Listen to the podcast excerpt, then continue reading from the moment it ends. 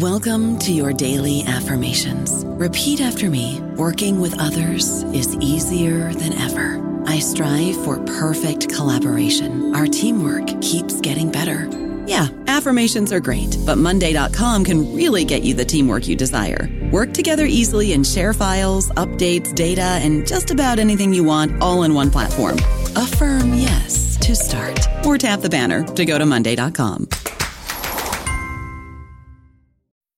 Isn't the point of traveling to get away from it all? To feel the best you've ever felt? Then maybe you should check out Aruba. You'll spend your time relaxing on cool, white, sandy beaches and floating in healing blue water. You'll meet locals brimming with gratitude for an island that redefines what a paradise can be.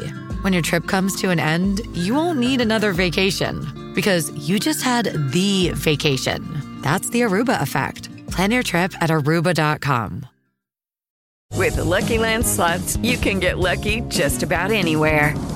This is your captain speaking. Uh, we've got clear runway and the weather's fine, but we're just going to circle up here a while and uh, get lucky. No, no, nothing like that. It's just these cash prizes add up quick. So I suggest you sit back, keep your tray table upright, and start getting lucky. Play for free at LuckyLandSlots.com. Are you feeling lucky? No purchase necessary. Void where prohibited by law. 18 plus terms and conditions apply. See website for details. Welcome to the New Books Network. Welcome to New Books in European Politics. I'm Tim Jones, and my guest today is Mark Edele, author of Russia's War Against Ukraine The Whole Story, published in August by Melbourne University Publishing. Note, this is the whole story. It's a short book written in the author's words by an outsider for outsiders and seeking to answer why Putin launched his full scale invasion of Ukraine in the immediate, long, and very long terms. How did two so similar and so different nations emerge? How can outsiders separate national myths from true origin stories? Who started the war and how will it end? Mark Edele is a Russianist who became a historian of the Soviet Empire, as he puts it, largely due to his encounter with Ukraine and its history. Hansen Chair in History at the University of Melbourne, he was born and raised in southern Bavaria and educated at the universities of Erlangen, Tübingen, Moscow, and Chicago, where he did his doctoral research on Soviet World War II veterans under Sheila Fitzpatrick. Before the book we're discussing today, he published Soviet Veterans of the Second World War in 2008, Stalinist Society in 2011, The Soviet Union A Short History in 2019, and Stalinism at War in 2021. Mark, welcome. Thanks for having me. Well, a lot of books on the war have been published over the last six months. Um, I've interviewed quite a number of uh, the, the, authors, and there's a lot more to come. Uh, as you've written yourself, some are good and some are, as you put it, problematic. What made you decide to join in? Well, well, let's hope I'm in the, the first category of the good and the problematic. But yeah, we, we shall see. Well, when I when I started to write this book, of course, there weren't many books, right? There was nothing. Uh, there was a, an earlier book uh, explaining a very good book by Serhii Yekelchyk uh, on uh, the first invasion, right? The 2014 invasion, hmm. Uh, which was first released as in it's it's within the um, uh, what everyone needs to know series, um, and it there's two editions of it, and I understand a third one is coming. Um, there were also some things in German, some very good ones, um, but in English there wasn't so much. And uh, in many ways, that Fleur, I'm I'm kind of, I think, uh, part of several or quite a large group of uh, scholars who who reacted to this war by uh, writing about it. Um, there was uh, an enormous amount of historical disinformation and misinformation out there. There was a lot of shoddy history uh, in the public sphere. And I felt that as a historian, I had the duty to try to correct the record. Now, I was, of course, not the only one, and there's other historians out there um, uh, who have since uh, written about it. I have mentioned Yekelchyk. Um, uh, Serhii Plokhy has um, written a very good uh, history of this war um, which in many ways fits together with mine uh, very well because it's much more of a history of the war itself, while mine is really a, his, a prehistory of how we get to the war. And it fits together very well with Plokhy because I draw very extensively on uh, work um, for my history of Ukraine. Um, and of course, historians were not the only ones. There were uh, there's quite a few pundits. There's political scientists. There's some very good journalistic accounts now. So, and that that uh, is already a, a little historiography uh, on, on in in itself, um, and a, a, debate often between historians, but also between historians and and non-historians uh, about uh, this history. So that that will become its own subfield. Um, but yes, I, that that's I think what I would would say why. So I, I would say I didn't actually decide to join in because there was nothing to join in yet when I joined in. Well, I, um, it is a very interesting mixture actually because you you begin with um, quite a, as I say, it's a short book, but you begin with quite a detailed description of the battle for Kiev. There's a there's quite a bit of medieval history. There's a character study of Putin's late life crisis. The, um, you know the, the, the macho man, uh, the aging macho man, and a sort of comparative psychological his, historical psychological study of Russia and Ukraine. What made you choose that mix? Not sure I chose that mix. That mix chose me probably in the process of writing the book. So um, as I said before, I think it's at its core, it's a prehistory of the 2022 invasion. Um, I do go back all the way, as you point out, to the Middle Age, Ages and Kievan Rus, and then um, uh, the the division essentially of the Kievan Rus into what becomes the Russian Empire, um, the first the Muscovite, and then uh, the Muscovite Rus, and then and then um, the Russian Empire and what what later becomes Ukraine. Uh, but I do that largely in order to try to set the record straight. So I'm implicitly arguing with both uh, a version of the of the Ukrainian national history, which uh, sees kind of a straight line, more or less, from Kiev to uh, today, and uh, likewise with the Russian um, with the Russian national narrative, which uh, claims Kiev, uh, Kievan Rus for itself. So that's why I'm going so far back. Um, the the the main I mean, where where I see the the division of of kind of a modern Russia and a modern Ukraine uh, emerge is in the early 20th century, and in in particular in the Ukrainian and the Russian revolutions of 1917 and the following um, wars of the Romanov succession. Um, and then uh, in the uh, once the two more recent national states of Russia and Ukraine are born in 1991, um, the divergence between the two and their they're quite uh, distinctly different trajectories since 1991. Nevertheless, I don't see anything that made this war inevitable in 2022. So there's these big structural forces which drive the two nations apart. Um, but there's also a lot that continue to unite them family ties, of course, a, a shared history, um, uh, related cultures, languages which are mutually understandable, a lot of bilingualism. Um, Russians went to to work in Ukraine. Ukrainians worked in Russia. Uh, economic ties, and so on and so on and so on.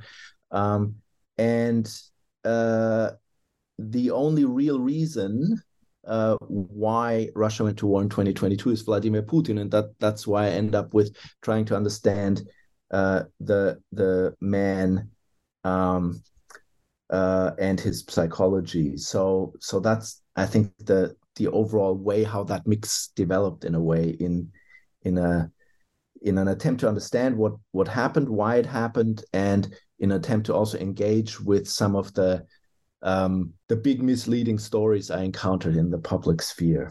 Yeah, I was going to ask you on that specifically because it seems to me there are two things that you address in in a bit of detail repeatedly. One is the the the core, the immediate causes of the war, not not the historical, but the immediate causes, and also you address uh, several times the the notions of um, Ukrainian forces and Ukrainian society being dominated by Nazis and the far right. Did, did you feel you had to? Is that part of the political debate in Australia, or is that something you felt you had to address particularly? Yeah, it's part. I mean, it's part of the political debate worldwide, um, and I mean the political debate I uh, follow uh, includes both uh, the Russian and Ukrainian debates, um, the German debate, where you know I uh, still have uh, connections both um, personally and in in scholarly terms.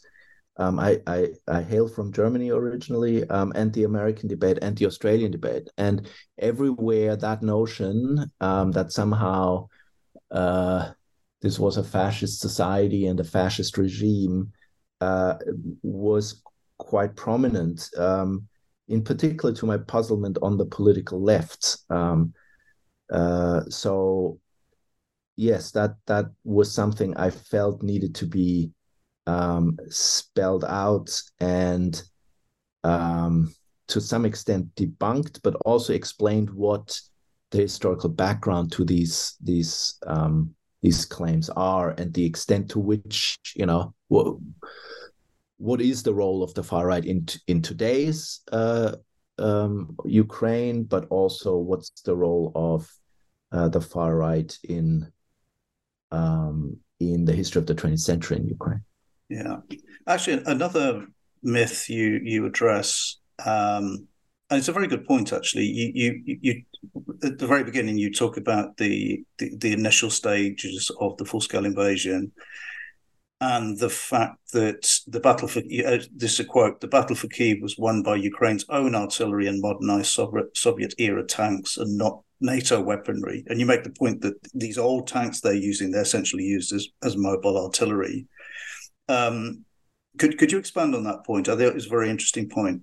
Well, I think I I felt this needed to be made because if you were if you um, were uh, following the reporting as well as much of what happened in in social media at the time of the Battle of Kiev, uh, you would be uh, uh, you could be forgiven to thinking that somehow um, uh, NATO supplied weaponry, in particular shoulder-fired uh, anti-tank uh, weapons, uh, were the major um, contributor. And I, I felt that was actually that was I mean that was factually not not correct, uh, although those pl- did play some role. But um, um, it was it also was a bit self-congratulatory from um, NATO countries to uh, highlight these these weapons, given that um, essentially uh, NATO uh, and the and the European countries in particular uh, had failed to actually adequately um, equip uh, Ukraine for its own defense. So I I did feel that this this point needed to be made um, because there was a little bit too much um, self congratulation on the uh, on the on the side of of countries who had in fact not provided uh, the lethal weapons uh, required um, or requested uh, by Ukraine. Um, on the because you know people felt that this would somehow provoke uh, Russia and um, so I think that was one of the reasons why I I felt that point needed to be uh, made quite explicitly.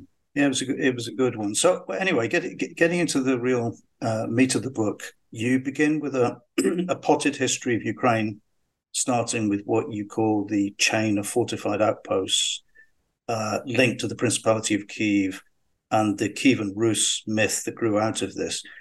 Can you explain how this became so critical to the to the joint national mythologies, but in particular Russian mythology and and the truth behind it? Well, I think the the point I'm trying to make is that there's no straight line, you know, from from medieval Kiev to uh, modern Moscow or Petersburg or Petrograd or Leningrad or uh, you know Moscow today. Uh, but there's also no straight line from uh, from um, medieval Kiev to modern Kiev, that is to the modern Ukrainian nation and the Ukrainian nation state.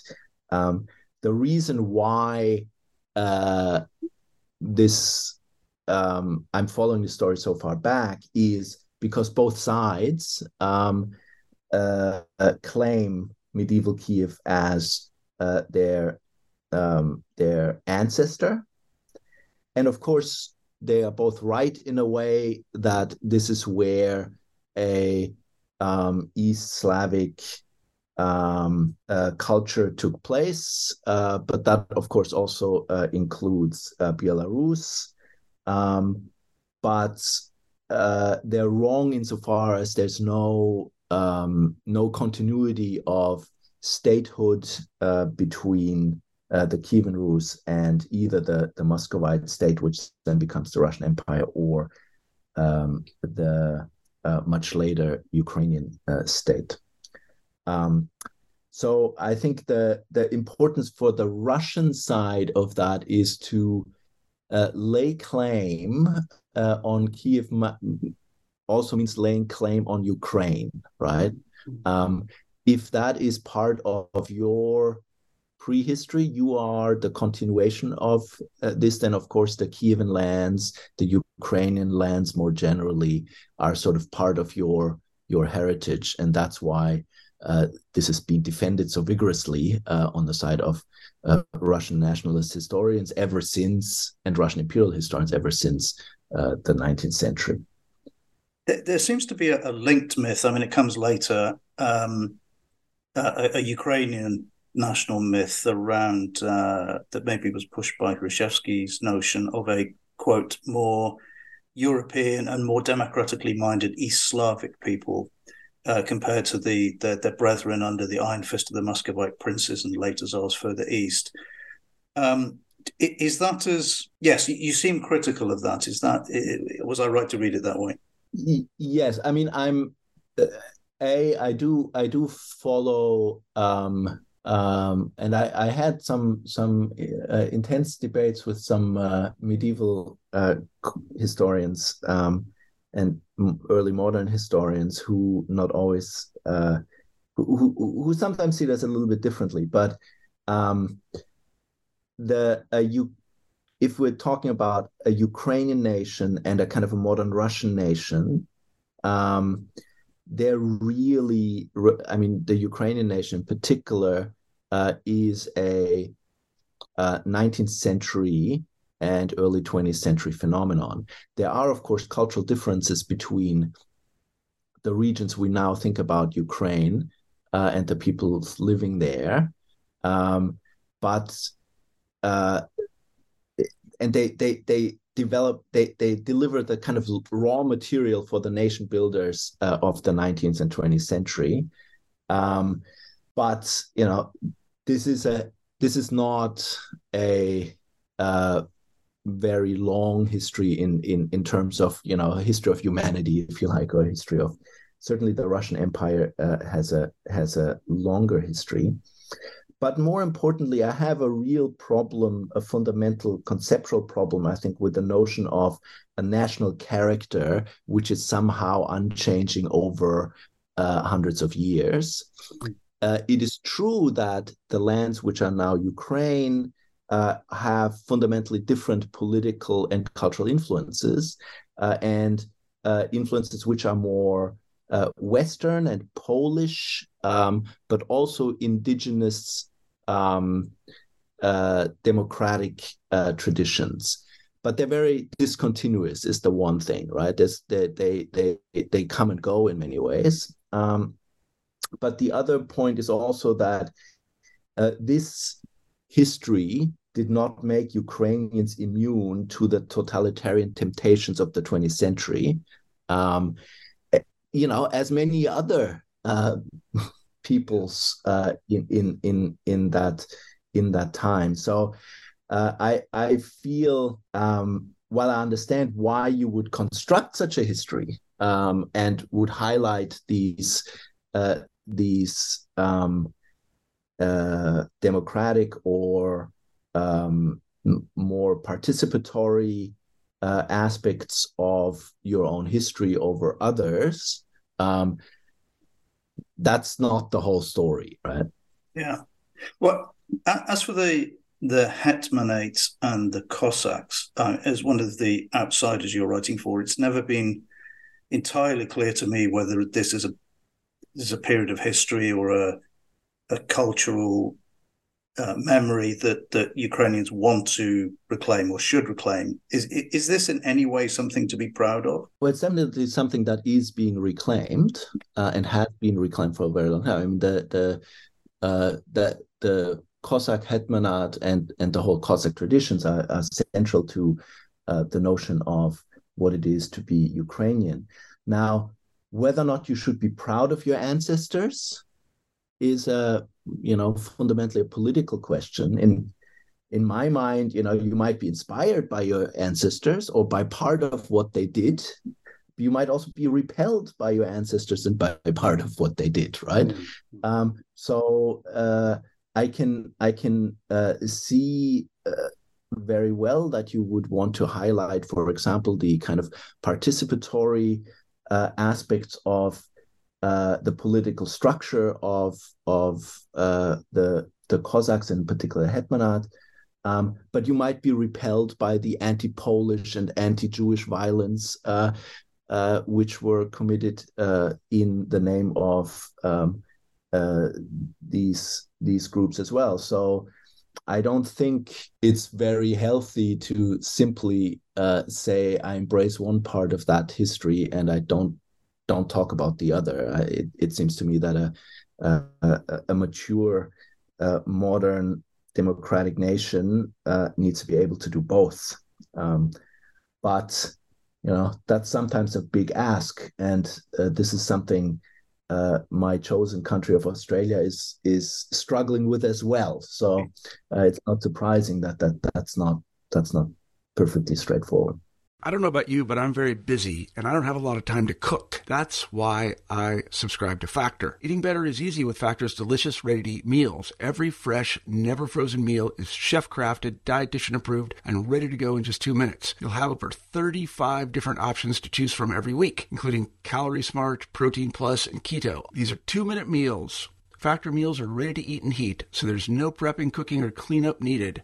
They're flexible for your schedule. Get as much or as little as you need by choosing your meals every week. Factor is the perfect solution if you're looking for fast, premium options with no cooking required. Sign up and save. We've done the math, and this is important. Factor is less expensive than takeout, and every meal is dietitian approved to be nutritious and delicious. Head to factormeals.com slash NBN50 and use code NBN50 to get 50% off. That's code NBN50 at factormeals.com slash NBN50 to get 50% off.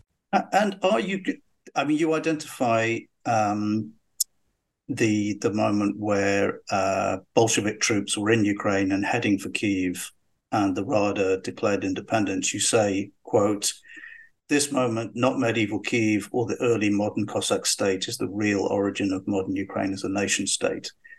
Is that um, is that moment as central to uh, modern Ukrainian culture and modern Ukrainian national myth as you think it should be? Yeah, maybe not. Although it depends uh, who you talk to in that case. There is um, among um, liberal and democratic Ukrainians, in particular historians, of course, there is quite a um, quite some interest in in that period the reason why I it seems to me it is an absolutely essential period is that is the first time a modern Ukrainian state is created, not a Cossack state, um, not um, a medieval state, which is well, it wasn't a state actually, a medieval realm, or which is held largely together by uh, by kinship ties of the the, the ruling uh, class and um, religion, um, but a modern nation state um, comes into being and uh, def- tries to defend itself um, against uh, the Bolshevik uh, threat, uh, which is very much seen as a Russian threat, um, and which also you can actually see a straight line in a way of from that state, that essentially failed state, because it it gets um, it gets uh, divided between uh, the more successful successor states of the Romanov Empire, which are Poland on the one hand and um, Bolshevik Russia on the other. But um, the way this gets integrated, or uh, the, the, the eastern part of um, Ukraine gets integrated into uh, the Soviet Union, is as uh, the as a union republic. Um, so Ukraine uh, maintains a kind of pseudo state formation. It maintains borders, um, and it maintains uh, a notion that uh, there should be a state for Ukrainians. And it is that state which essentially then uh, breaks free of the Soviet Empire uh, in, in 1991. So, without understanding what happens uh, in 1917, 18, 19, 20, 21, and 22 uh, to the lands that are Ukraine and to people who understand themselves as Ukrainians, um, you don't uh, understand how we get to uh, the uh, modern um, uh, the modern Ukraine, the, the contemporary Ukrainian state. Um, what is, in terms of historical memory, what is attractive about this original Ukrainian state is that it was decidedly Ukrainian. It was, but it was also decidedly democratic um, in aspiration, um, not in practice, of course. Um, and it was also multi-ethnic in aspiration. So in and all of these are uh, historical precursors of uh, today today's Ukraine. So I think one can th- there's there's a whole range of arguments why one can can see that as the kind of formation of of modern uh, uh Ukrainian statehood. Yes, you, you make that very interesting point about how Ukraine is now aspiring to a, a new form of civic nationalism, which I, I, I, guess borrows from largely from that period. Could, could you expand on that point? Yes, yeah, so I mean the, the the problem in in in Eastern Europe for kind of a certain form of 19th and 20th century nation building uh, which is ethnic, right, is that there are no clear ethnic borders anywhere, right? This is, I mean, there are more there are more ethnic borders now in in in a way uh, because of of uh, genocide, uh, ethnic cleansing, and so on going on throughout uh, the well in, in in periods of the the 20th century, and in particular, I mean the the the uh, Holocaust um, instituted by the Germans is uh, central to the uh, Ukrainization, if you if you like, or the the the, the, the diminishment of of um, the Jewish um, population and Jewish culture there, but also then later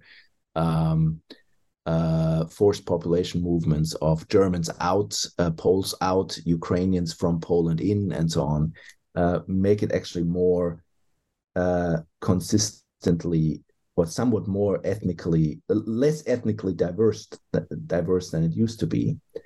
Um, but uh, nevertheless if you think of nation building as something which is uh, focused on an ethnic group uh, it's an extremely exclusionary um, project and if you are in a situation where you have a very mixed population, uh, which is what the normal state of Ukrainian um, society has been and continues to be, uh, then you have a problem.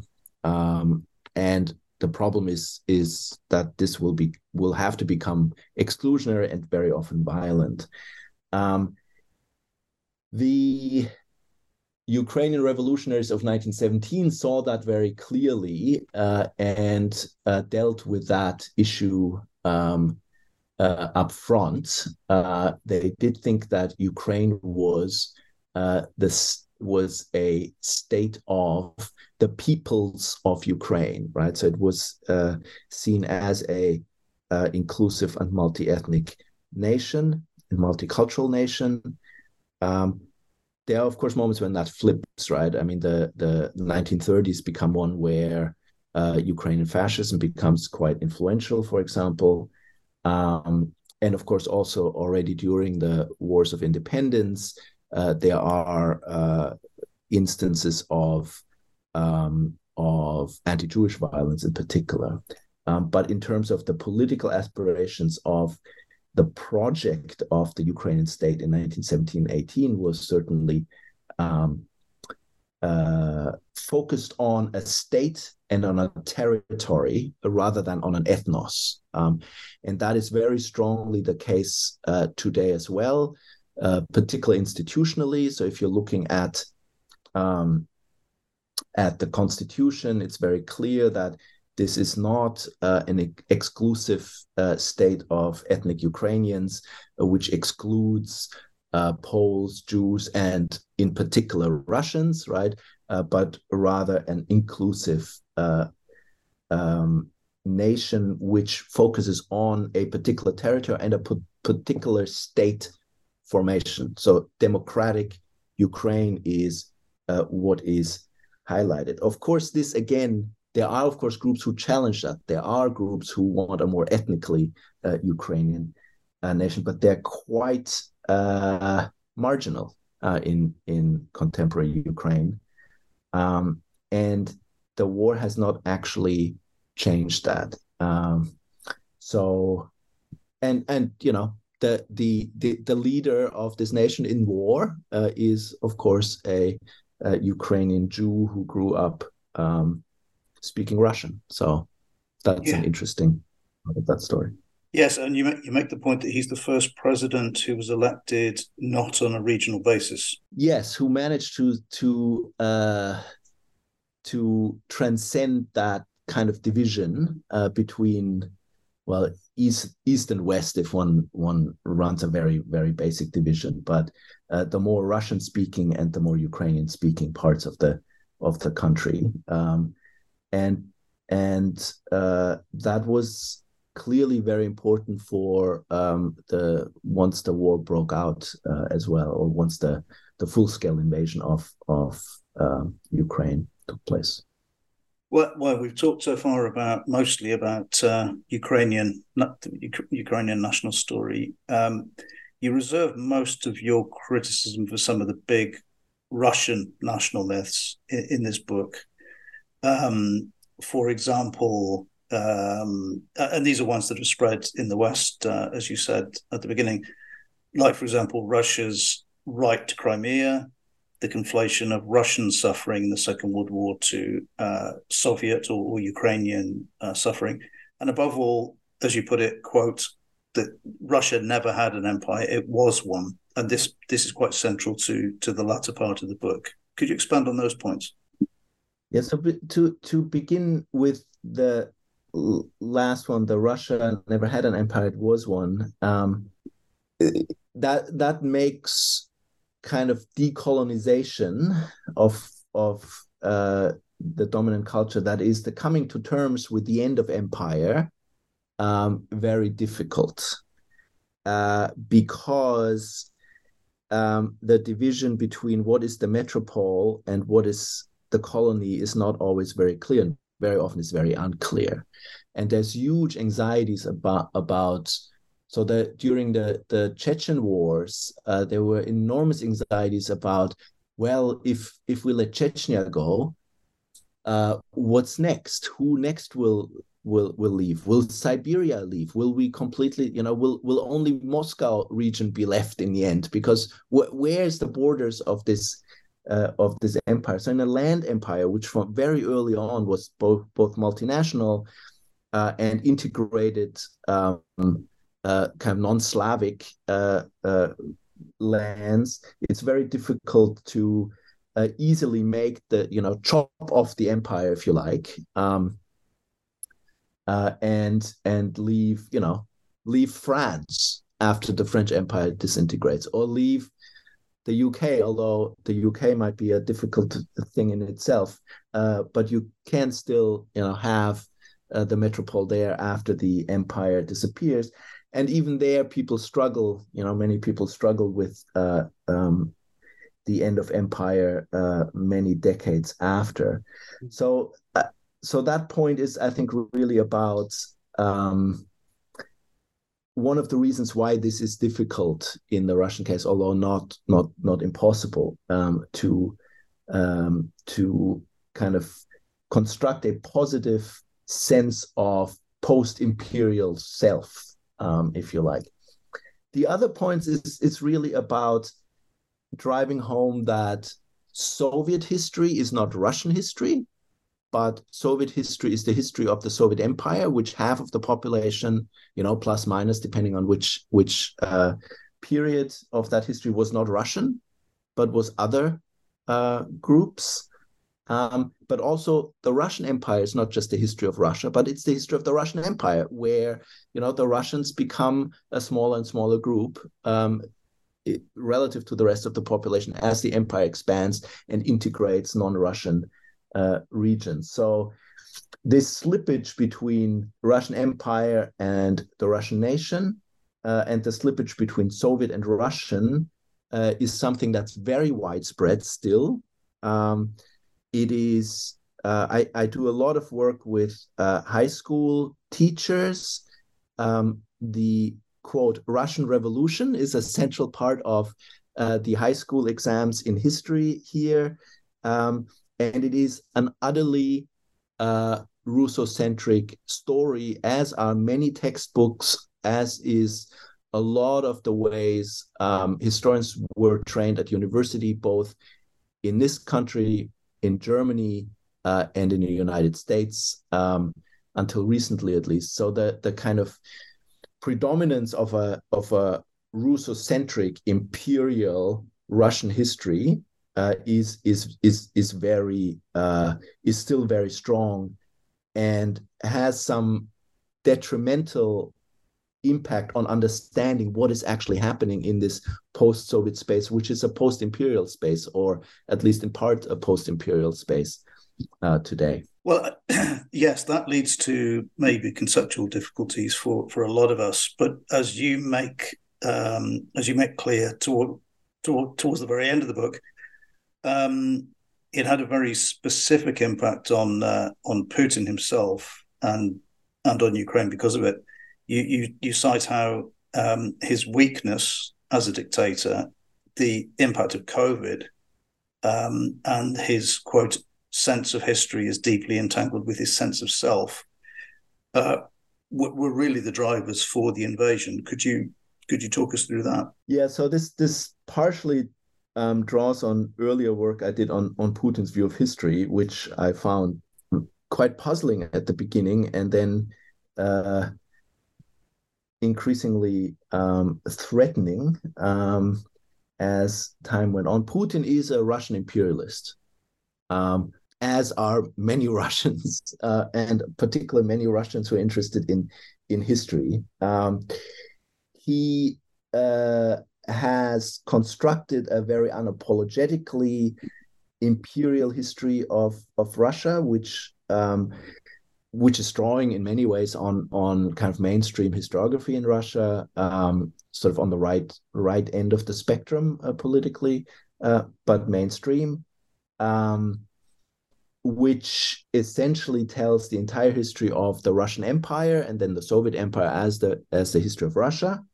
uh, and therefore, you know, lays claim on uh, the, the post-Soviet space as the as the heritage, as the rightful um, place to dominate uh, by Russia. So that's the one part of that argument. The other one, the more personal one, uh, which is about his uh, uh his increasing isolation during COVID uh, and his obsession with history during these COVID years. That's drawing very strongly on on the work of Mikhail Zygar, a Russian um, uh, journalist. Um, his book uh, War and Punishment just came out. Uh, I haven't read it yet. I've what I drew on is his earlier work and some of his immediate uh, publications. He's a very well connected um, Russian journalist who uh, very vividly told that story of of Putin in isolation, reading history books and being obsessed with it, with with that history and with his place in it. So he is, and he's he's verbalized that several times to to historians. He wants to know, you know, what his place will be in the history books. Um, and uh, clearly he was not convinced that he had a positive place in the history books and he decided his positive place in the history books should be as you know the the the man who took back ukraine and therefore uh, essentially rebuilt the russian empire uh, which had been lost from from uh, the perspective of, of russian imperialists um, in 1991 so that's how the kind of the the the Putin um, the Putin story and the um, the driving role of that man in how we get to the start of this war uh, um, made its way into this this book. Well, the inevitable final question for uh, anybody I talk to about this uh, about this war is how and when do you think it will end? Sorry, I'm laughing. Uh, I don't know. Is the is the short uh, um, uh, the short answer? Um, I in the final chapter of the book, I outline a few scenarios uh, which I think haven't changed yet. One scenario is, of course, uh, a Russian victory that seemed very unlikely by the time I finished the manuscript, which was at the beginning of 2023. It seems even less likely now. Mm. Um, the other one is an outright victory of Ukraine, uh, pushing uh, Russia out. Um, that does not at the moment seem particularly likely, uh, given the slow progress of the uh, offensive, but it is only the start of August, so there's still a few months of the fighting season left. Um, but it looks more and more like at least large sectors of Ukrainian territory will remain occupied for quite some time.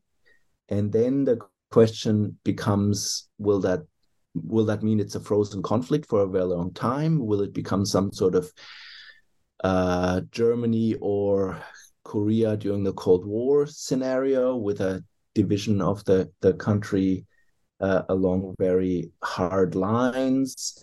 Um, will uh, what will the fallout be in in in Russia itself? Uh, will Putin uh, simply uh, sit there and and continue on. So at the moment, there don't seem to be particularly um, good options uh, or very quick options uh, for this war to end. But uh, in generally, in general, I think it, uh, studying the past give is a bit easier because we have empirical evidence, while studying the future we have none. So um, much of this is speculation.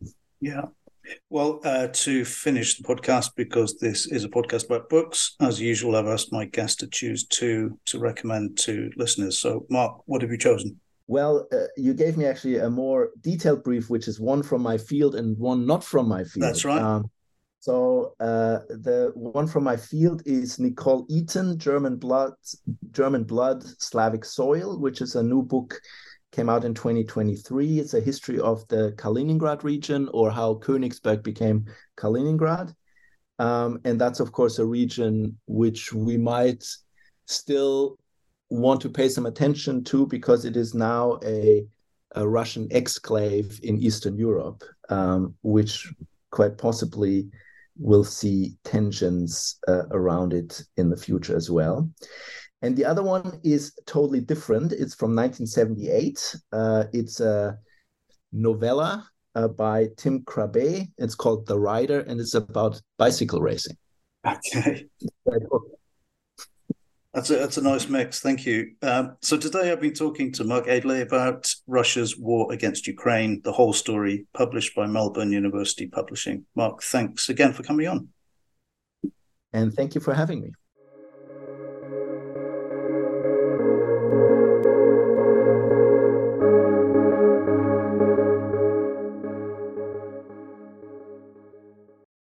Judy was boring. Hello. Then Judy discovered ChumbaCasino.com. It's my little escape. Now Judy's the life of the party. Oh, baby, Mama's bringing home the bacon. Whoa, take it easy, Judy. The Chumba life is for everybody. So go to ChumbaCasino.com and play over 100 casino style games. Join today and play for free for your chance to redeem some serious prizes.